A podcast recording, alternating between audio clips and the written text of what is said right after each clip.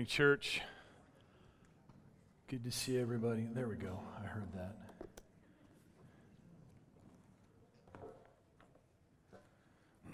that. um, I was uh, thinking about several things um, as uh, Kay was praying. Um, you know, I confession time. I guess, maybe a little bit. Um, I've been doing this church thing for a, a while. Um, grew up in the church, been pastoring a church for a number of years. And, um, you know, there's something i have noticed. I'm going to be careful. I'm going to get in trouble for this, but that's okay. I've been in trouble before. I'll be in trouble again. It's all right. But, you know, I, I look out at the landscape of the, the American church in particular. I don't, I don't know any other church because I've only ever lived here. So um, there's a lot of churches. Have you noticed that? There's about 350,000 congregations in the United States alone, give or take, right? It's a lot of churches. And I see a lot of churches out there, but I don't often see a lot of disciples. I see lots of believers, you know, people who believe in Jesus, believe that he was who he says that he was, but disciples, people who orient their lives around the teachings of Jesus. I don't, I don't see a lot of that. Um, and it's not because I'm not looking, but I, I, feel like in, in some ways, um, the patience that's required to be a disciple of Jesus, uh, we've, we've kind of left behind. And we do things for expediency's sake. Um, and I got a lot of things to say about that. And it, it's going to come up because we're going to be entering an election cycle at some point here. And so it'll, it'll come up again. But, but here's the thing because I just made that statement and it sounds very judgmental, and I understand that. But when I look at the evidence, when I look at the fruit of the church, I got a lot of question marks, and I need to be honest about that. Um, and, and so the, the question then comes up, at least for me, is what do I do about that? What, what do I do about having taken a bird's eye look at this thing that we call the church and knowing that I'm responsible for this one. What do I do about that? Well, I think there's two responses. The first response is I need to start with me personally. Um, I need to start with my own holiness, my own discipleship, my own ordering of my life around the te- teachings of Jesus. Because the fact of the matter is, um, I'm the only person that I can really influence. Now, I was going to say control, but I'm really bad at self control anyway, just like everybody else is, right? But I'm the only person that I can influence. And so I really need to start with me, try to be a, a better disciple today than I was yesterday, and, and strive to be a better disciple tomorrow, and allow Jesus to do the stuff in me that he needs to do. And believe me, there's a lot of stuff he needs to do.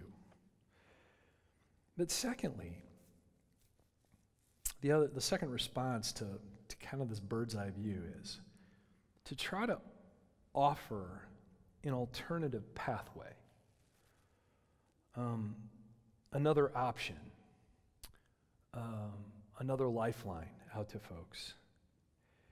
And, and frankly, that's always been kind of in the background, running in the background of Thrive Church, you know, from the moment that we started this thing, as we, we said, look, you know, being a disciple and making disciples See, making disciples has two facets to it. One is being better disciples ourselves, but also helping other people find and follow Jesus. So this has always been kind of in the background of Thrive Church. And that doesn't mean that we get it right all the time, because we don't. But that's our aim. Our aim is to try to help people be better disciples of Jesus, followers of Him, orienting their lives, ordering life around the things that He teaches. And the older I get, the older I get, the more I am coming to the conclusion that discipleship is dependent on connection to Jesus. Surprise, surprise, right? That ain't rocket surgery. But the fact of the matter is that staying connected to God every day is really what the task is all about. That's what discipleship is, ultimately. Slowing myself down, because sometimes I don't go very slow, but slowing myself down enough to be able to hear what he's speaking. And, and that's the other part to this is that we have to understand in a discipleship kind of idea is that God still speaks to his people directly. Yes, he speaks through his word, absolutely. Yes, he speaks through circumstances, of course he does. Yes, he speaks through other people telling you the truth, yes. But also, he speaks to his people directly. And so I have to, to learn how to tune that in. And you know what? Sometimes my receiver ain't so great. It's like the transistor radio with the transistor on the fritz, right? And I get a lot of, I get a lot of static. Surprise, surprise. And so we, we're, we're trying to, to stay connected to him. And, and that's really what this series has been about. I mean, most of you have kind of figured that out by now, but this idea of spiritual practices, spiritual disciplines, is really kind of designed to help us find different ways to connect to God, to connect to Jesus on a more regular sort of basis.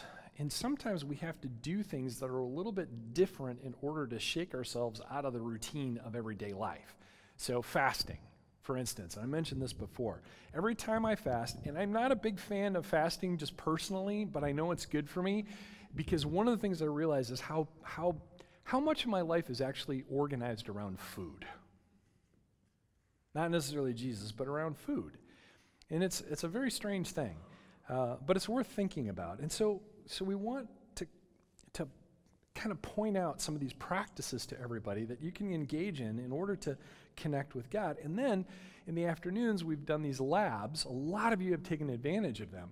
We do these labs so that you kind of you kind of get a test drive for it.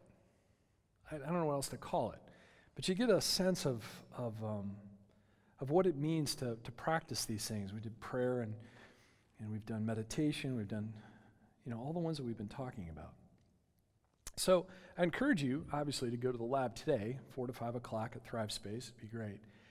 But we also have this other opportunity that's coming up, and I, I, I really can't emphasize this enough. Um, tomorrow night, from 6.30 to 8.30, uh, we have a friend of ours. Uh, his name is uh, Ken Love. He's a, uh, the state pastor for the Church of God in Florida uh, is a longtime friend of mine. I've known him for, for a while. And Ken's been going around the country talking about this idea of slowing down in order to hear the voice of God. And uh, Ken has very graciously to, um, agreed to come and speak to us. and I'm really excited about it. I got a text from him on Thursday, and uh, in his words, he's jazzed, which is, uh, I guess, is a good thing. Um, but he's really excited about it. He's going to be here tomorrow afternoon. He's going to meet with our executive team for a couple of hours. And then uh, he's going to meet with all of you. And then he's literally flying back the next day. So we're very, I'm thrilled that he's willing to come and do this because I really want you to hear what's happened in his church. It's, it's astonishing I don't, I don't know what else to, to call it, but it's astonishing what's happened in his own church. And his church is not much bigger than Thrive. I'm just going to tell you that up front. But what's happening in his church is, is truly astonishing.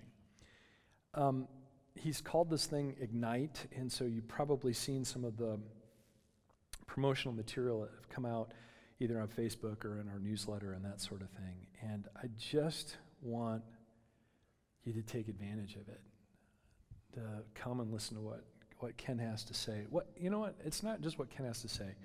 I think it's what Jesus is saying. And I just think he chose Ken. And I think Ken would agree with that. And so I really want you to, to try to take advantage of it. So child care is available if if you need it. You just need to let us know. So you can come talk to Dan, myself, uh, James, any one of us. And uh, we're just trying to get an idea of, you know, who's going to be there. And if it's such where it's going to, you know, infringe on bed, bedtimes for kids or something like that, look, if only one of you can get there, get there. I really think this is important enough um, for people to hear. So keep that in mind and let us know. Let us know that um, it's something that you want to participate in. I, I can hardly wait. I'm kind of on pins and needles because um, every time I'm with Ken, uh, Holy Spirit starts, you know, doing some really cool stuff. And, and I don't mean that in a weird way. I mean that in a very beautiful, powerful way that, that people are encouraged, and I'm looking forward to it. So, end of commercial. so, today, uh, this series that we're in, we're going to talk about community and confession. And um, two words that you wouldn't necessarily think go together, but I think that it's important to talk about. Because really, when you're practicing something, you're actually practicing, practicing a skill. Uh, so things like prayer and fasting, we understand that it takes us amount, um, an amount of time, an amount of practice in order to, to really get some benefit out of it. Um, but community and confession is a little different, and I want to want to talk about it. And so the first thing I really want to chat about is this idea of community. And, and, I've talked about this before. I know that I have. Um, it's been kind of a uh, pillar of Thrive Church. Is that um, we often call it the cheers factor because we want you know everybody to know your name, and it's really difficult to be you know here for very long without you know several people coming up and saying hi and, and talking to you. And I love that. I love that about our church. Um, in the passage that I want, want to take a, a quick look at, it's a very short passage, but I think it's really powerful. I want you to see this. It's in Acts chapter 2. We just talked about it a few months ago, but I think it, it bears worth repeating. So here it is Acts chapter 2. And it talks about this um, group of new believers in Jesus. It says they devoted themselves to the apostles' teaching and to fellowship, to the breaking of bread, and to prayer. All the believers were together and had everything in common. Every day they continued to meet together in the temple courts. They broke bread in their homes and ate together with glad and sincere hearts. Now, just for, I mean, I've edited a couple things out of there just so that, you know, it would fit. But here's the important thing, and this is the word I want you to notice it's the word fellowship. They devoted themselves to the apostles' teaching and to fellowship. And the word here that's used in the, in the language is koinonia. Don't be impressed, you can look it up too, okay? Koinonia is the term. Let me hear you say the word koinonia. Yes, it's fun to say, right? Koinonia. And koinonia um, is often translated as fellowship or as community.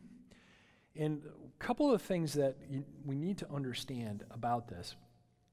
Um, is that, at least in this context, it wasn't just about learning what the, the apostles, the disciples knew, but rather it was about the relationship that they had with each other as well. Does this make sense? So, in other words, you're going to absorb something and you're going to live it out within this group of people. We're going to fellowship with this group of people. We're going to hang out with them. We're going to be together. And the, the thing that you have to get your mind around, this idea of koinonia, it's not just about a group of people who happen to show up at the same place at the same time. There's something intentional about this idea. So let me see if I can give you an example. So if we went um, down to the Woodland Hills Mall, you have a group of people, correct? That is not koinonia. However, if you showed up at the mall and you were going to go shopping with a couple of your friends and you spent a couple of hours together at the mall shopping and doing the things that you do, that's more like koinonia. And the idea here, the idea that that word carries with it, is it is community or fellowship that comes out of a shared experience. Does that make sense?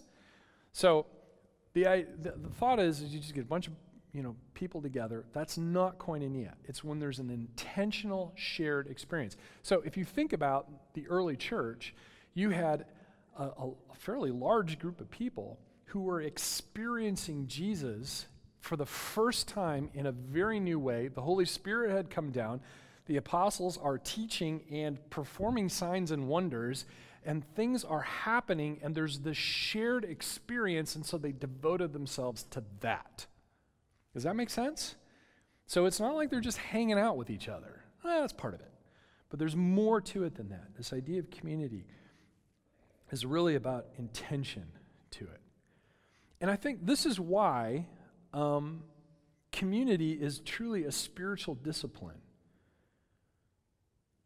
It's, it's a discipline because you intentionally have to make room and time for other people. How you doing with that? Uh, and that's not a guilt thing. I'm not suggesting it's a guilt thing. I'm just saying, remember last week we talked about simplicity? If you want to simplify things, understand what it was that they were devoting themselves to this intentional, I'm going to live my life with you because you're following Jesus and I'm trying to follow Jesus and we're going to work this thing out together. Isn't that a beautiful thought? That's really kind of at the heart of all of this. And so it's a discipline. There's a, there's a practice to it that you got to get into. Um, and, and real life happens. Uh, I, my wife and I were talking about this not too long ago. Is um, there was a period of time where we had people in our house all the time. And then your kids get older and they get busy with stuff. And the next thing you know, we're not having as many people over. And it's kind of like, yeah, we, we probably need to fix that. we probably need to, to kind of look at that again and, and just say, what, what, is it, what would it look like to be a little more intentional about that kind of community? And I'm not talking just about small groups, I mean, just, just personally, kind of where we were. It was an interesting conversation. And so we have to, at least at some level, acknowledge that we cannot live life alone.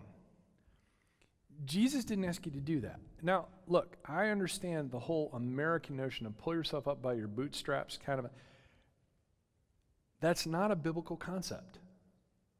Now, is it a good idea to take responsibility for your life and to, to yes, absolutely, of course.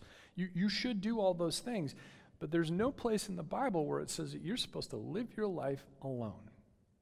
And there's this idea of community and being intentional about spending time with other people, to deliberately make room for others. There's, a, there's, a, there's this purpose of relationship, and that's to live life together because I need you, you need me. And sometimes I just need a perspective that you have that I don't. One of the things that I, I love about our church is that we have um, a large group of demographics. We have some, some people who are older, we have some people who are younger, and we all need each other. We need the energy of youth and we need the wisdom of, of age. We need those things. The church needs those things. Oh, for heaven's sakes, I need those things. And I think that's just kind of the reality of of koinonia is choosing to be. And so when you guys come on church on Sunday, that means you are deliberately making time not only for God, but also for each other. And I think that's incredibly important. It's a fellowship, koinonia, community. This, this idea here is a discipline that we have to do. Um, either in a large setting or in a small setting. Both. Both are important. Keep that in mind. Now, The next uh, concept here is confession. Years ago, uh, I was pastoring a church up in Wisconsin, and I was with, uh, uh we were kind of doing like an all church meeting, if I remember right. Um, but we did a Q&A session afterwards, uh, whatever our business meeting was. And there was a young man in our church um, who uh, asked a really great question. He just said, hey, what, what does somebody have to do to kind of, you know, become a member? Um, I wasn't part of the Church of God then. I was with another denomination. We had membership. and uh, I said, well, if you want to become a member, we have a special service on Sunday morning when everybody's there, and we ask you to stand up and tell us your deepest, darkest secret.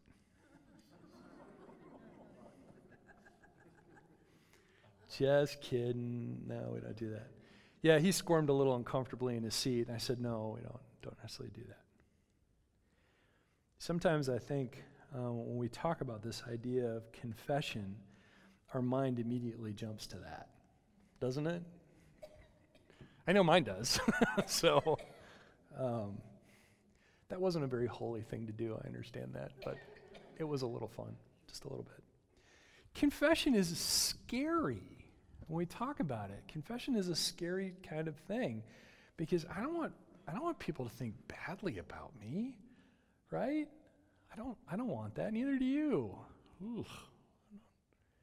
It's a scary thing. And I think that we have this legal idea of what confession is, which means that I'm admitting guilt. That's kind of what we wrap this in. Is that when I confess, I am confessing that I am guilty of something. And I, I think that's kind of a narrow understanding of confession, to be honest. Uh, and I think we need to I think we need to broaden our understanding a little bit. Um, maybe it's because we've watched too much Law and Order or whatever crime show or whatever, you know, but, but there's more to it than that. And I think it's important that we get our, our minds around this. Um, you know, is that the only way of understanding confession? Is this idea of ad- admitting guilt? I, I don't think so. I think there's more to it. I want to I wanna show you this. This is in First John. Um, so, uh, one of um, Jesus' direct disciples, John, who's probably the youngest of the disciples when he followed Jesus, could have been about 13 years old, uh, lived the longest of all of the disciples, wrote um, the Gospel of John, uh, and then a couple of, uh, they're more or less uh, pamphlets, but we, we call them letters. And here's one in the first John. He writes, If we claim to be without sin, we deceive ourselves and the truth is not in us.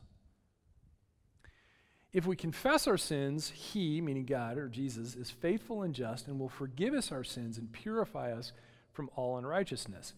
If we claim we have not sinned, we make Him out to be a liar and His word is not in us. Now, I want you to notice there's three things happening here. It's very important that we, we, we, we grasp this. First and foremost, he says, if we claim to be without sin, if we are saying, no, I haven't sinned, never happened, didn't do it, then you're deceiving yourself. That every person is prone to sin. And here's how I know this I do not have to teach my children to be selfish. Right? And so we know that all of us are prone to a certain amount of sin in our lives. And so what, what John is writing, he goes, Look, I, I can just look at the world and I can tell you something's wrong. And he didn't even have the internet let alone newspapers, right? So the point is, is that John is looking at this and he's saying, you know, every person's got this thing in them, and if you say you don't have any sin, you're deceiving yourself. And then on the back end of it, if he, he says, if we claim we have, have not sinned, we make him out to be a liar, meaning God has already said, look, there's sin in the world. There's something wrong in the world, and and here is the remedy. His name is Jesus. Here it is. And so we make him out to be a liar. Well, I don't, I don't, I don't need that. Really? You're going to call Jesus a liar? Oof. Good luck with that one. But the, the point is, is that he's, he's putting this, and in the middle of all of this, he says this beautiful thing. But if we confess, now, is he talking about admitting guilt here? I don't think so because the word that's used for this idea of confess, there it is. The word that's used here in Greek um, carries with it this interest, interesting idea. It means very simply to declare. But if we declare our sins, that seems not quite as scary, right? If we declare our sins, carries this idea with it. Then God, who's, who's faithful and just, will forgive us our sins and purify us of unrighteousness. So there's this, this, this idea of declaring, about saying out loud, I'm like, yeah, I got some sin. Just like you, right? Just this declaration of saying it. And so, what I think that we have to pull from this verse, if I can say this as plainly as possible, is I think we need to deal with reality. And the reality is, I'm screwed up, and so are you. Could we just start there? Could we just start with that fact that all of us have something? And we know it. We all know it. We all have something. I got mine, you got yours. We all have it. But to deal with reality of sin first. So confession here isn't, isn't necessarily admitting guilt, it's declaring the elephant in the room. We all got it. Does that make sense? So just kind of declaring that. Now, we get a little help from another one of, of the New Testament writers, a man named James. And you to see this in chapter 5 of James. Um, letter. He says, Is anyone among you in trouble? Let them pray. Is anyone among you sick? Let them call the elders of the church to pray over them and anoint them with oil. The prayer offered in faith will make the sick person well. The Lord will raise them up. Now, keep that in mind. This is the backdrop to what comes next, okay? If they have sinned, they will be forgiven. Therefore, confess your sins to each other and pray for each other so that you may be healed. The prayer of a righteous person is powerful and effective. You have to understand this as a whole. You can't just isolate this idea of confess your sins to one another. That's great refrigerator magnet theology, but it doesn't necessarily bear itself out in the text. Okay, we need to understand the whole thing, right? So keep this in mind. This is really important. This is kind of eye opening, at least, you know, as I was studying it. And first and foremost, the word here for confess, or for confess your sins to each other, when it says to confess, the word here is different than the one that John uses. Similar, but it's a little bit different. And the idea here is not just to declare, but it is, means to acknowledge openly. To acknowledge the fact. See how it's similar, but it's just slightly different. It carries with it the same kind of idea. Is to um, to uh, uh, acknowledge openly. And so, what, what I would suggest here is it's not just the elephant in the room, but really it's to reveal some truth about ourselves. It's to reveal some truth about ourselves. In this, in this case, it's related to sin. Yeah, I got this thing. And the other piece of this that I think is so incredibly powerful is said, Therefore, confess your sins to each other and pray for each other so that you may be, what's the word? Healed. But the word here, word here in Greek means to be made whole. So it's not like just the sickness is removed, it's about being whole. I don't know about you, but that makes the hair on the back of my neck just stand up on end. And not because it's cold in here. But I think about that is that you confess your sin, you openly acknowledge that you got this stuff so that somebody else can come alongside and pray for you so that you can be whole. I don't know about you, but I want to be whole. I want you to be whole. It's incredibly beautiful kind of picture. If you're suffering or if you're sick, you're willing to ask somebody to pray for you over that. Why would you not want somebody to pray for the sickness in your soul? Think about that. That's worth thinking about. It reminds me a little bit of the discussion that we've had recently about mental, about mental health if you if you got a broken bone, if you if if, if you uh, are sick with with something, you go to the doctor, and and and you're you're more than willing to tell people around, like, oh yeah, I had to go to the doctor today because you know I got this bronchitis thing or I got allergies. Anybody got allergies in here? Yes, it's, it's Oklahoma. We got allergies, but we're we're all okay with that. But as soon as we start dealing with mental health issues, whoa, whoa, whoa I'm not going to talk about that one. Why? Why do we stigmatize that, that thing when we have no problem talking about it, and yet we do the same thing with our soul? I'm not going to talk to you about the, the crap in my life, the sin in my heart, the darkness that I'm not proud of. I can't do that. And yet, that's the backdrop that James is putting up. If you're suffering, if you're sick, if you're dealing with those things, you ask for prayer. Why would you not ask for prayer about the stuff that you're struggling with in your soul? Man, that's potent stuff.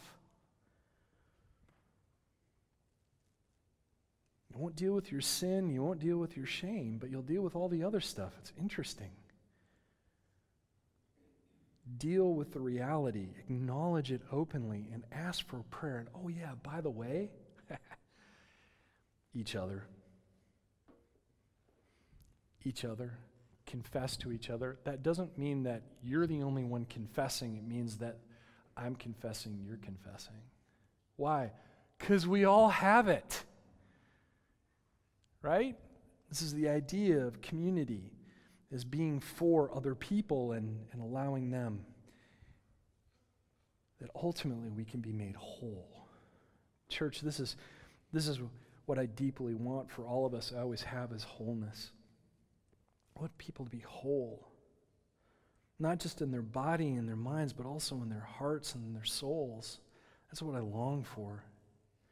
And we need each other. We need the community to actually achieve that. And, and it's best to do it. Why? Because people know you or are getting to know you and can express grace and love to you and support your recovery. That's community. That's shared experience. Because I, you know, right now, you may need me to support you in whatever it is you're going through, but you know what? Down the line, eventually, I'm going to need you.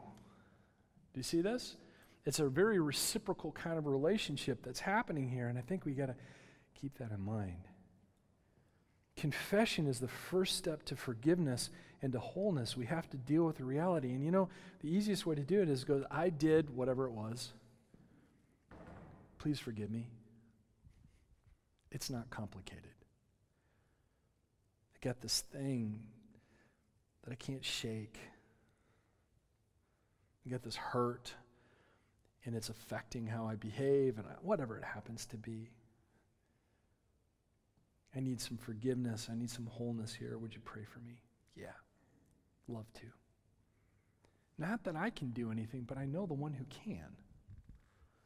And I want that type of presence in your life because it's not just one thing. It's not like going to be one and done. Guess what? You're living life, you're moving along. It's probably going to happen again. That's okay. That's why we have grace and love and mercy, and sometimes we have to be that for one another. Now, here's the thing though, and I think this is um, just as important. As much as I want all of us to openly acknowledge, and you know, be careful. You know, you're not going to necessarily tell this to your worst enemy. Don't do that but find somebody that you trust, you know, somebody who's willing to live life with you, somebody that you can be in community with, okay? And that, that, that's the part that's important. but there's, there's another side to this thing, and I think it gets overlooked um, very often within the church. Yes, the scripture says to open acknowledgingly to someone else. But what happens if you're the person that somebody is confessing to? What if you are receiving that confession from someone? How do you handle it when someone reveals some truth about themselves?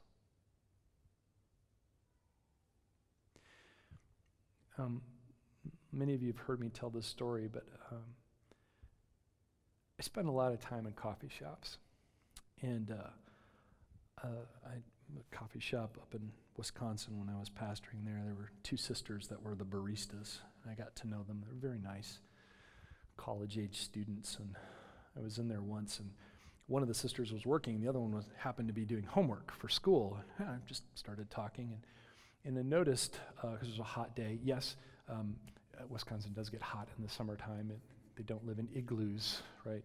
But she had a, a tattoo of a symbol that I had never seen before. I never, I'll never forget this. And I just said, hey, nice ink. I said, I, I don't know what that symbol means. And she kind of looked at me and she goes, well, yeah, it has some meaning. Well, that's like teasing a dog with meat, right? I'm like, meaning? right? And she said, uh, yeah, um, I don't, I don't share this very often.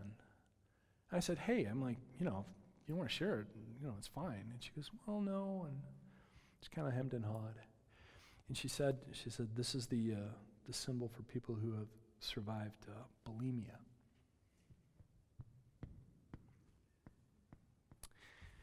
And for the next 30 seconds, which felt like 30 years, her eyes never left my face. Because she just revealed some truth about herself. And she wanted to know how I would react to that. And I, I remember just saying, I'm so sorry that you went through that. But wow, look where you are now. And I just saw everything relax. What happens when you're the person who is receiving some very vulnerable truth about someone else? What do you do with that? Because we, we often talk about the importance of confessing to someone, but what about, what about when you're receiving that confession? How are you going to handle that? Friend, um, a friend, a new friend, somebody met in a coffee shop. Surprise, surprise. I was in a conversation with her. She asked me what I did, and I told her. And, mm, probably, I don't know, 15, 20 minutes later in the conversation, she says, Well, I, I attended a church once, and and she says, I was in a small group for a year, and I happened to have a child, and uh, I had been in this small group for, for over a year, and somebody just asked her, How long have you been divorced? And she said, I've never been married. But everyone knows she has a child. A little bit of truth about herself. And she told me um, she was not asked to leave the small group, but something changed. And she ended up leaving the group, and it completely destroyed her sense of community with them. How do you handle when somebody gives you some truth about themselves? How do you handle it? You see, confession needs the safety of community. Community means we need each other. And your mess is no worse than my mess, because we all got mess. But we also all have a Savior who helps clean that up. So, confession and community are crucial. They're crucial. There's a relationship there. Because I think what we have to remember is that when somebody chooses to be vulnerable, they are giving us a sacred trust. They are showing this little tiny piece. It might not even have all the context around it, so you don't know those things. And so there's this little bit of truth that, that comes out. And, and my question for everybody are you safe? Are you safe for them to reveal that little bit of truth? can we be grace filled, spirit led, and love the one who is giving us that trust, even if you don't agree with it? Because I can't change anybody. God knows I've tried, but I can't. I can't do that. Only the Holy Spirit can do the change. And what, what God wants us to do is to create that community environment so people can interact with Him and He can do the work that only He can do? Can we love the one revealing truth about themselves? It's a sacred trust. It's incredibly powerful when it's done with one another. So just encourage you to be that safe place and to be vulnerable to acknowledge that about yourself and if you have to with other people. You know, every single week. Pastor James and I are off here on the on the side, and look, again, there's no pressure. We want you to do what what Jesus wants you to do, but we're here, and I'm going to tell you right now, um, we're safe. I know James Dodson very, very, very well. He's safe. He's funny, but he's safe. And I hope that you've you've figured out that I don't, I don't have this all, all sorted. I'm still trying to understand this too, but I do know what the word says that if we confess, He'll make us whole. And I want you to be whole. And if we can help facilitate that, we are delighted to do that. It's our privilege to do that. We get to do this.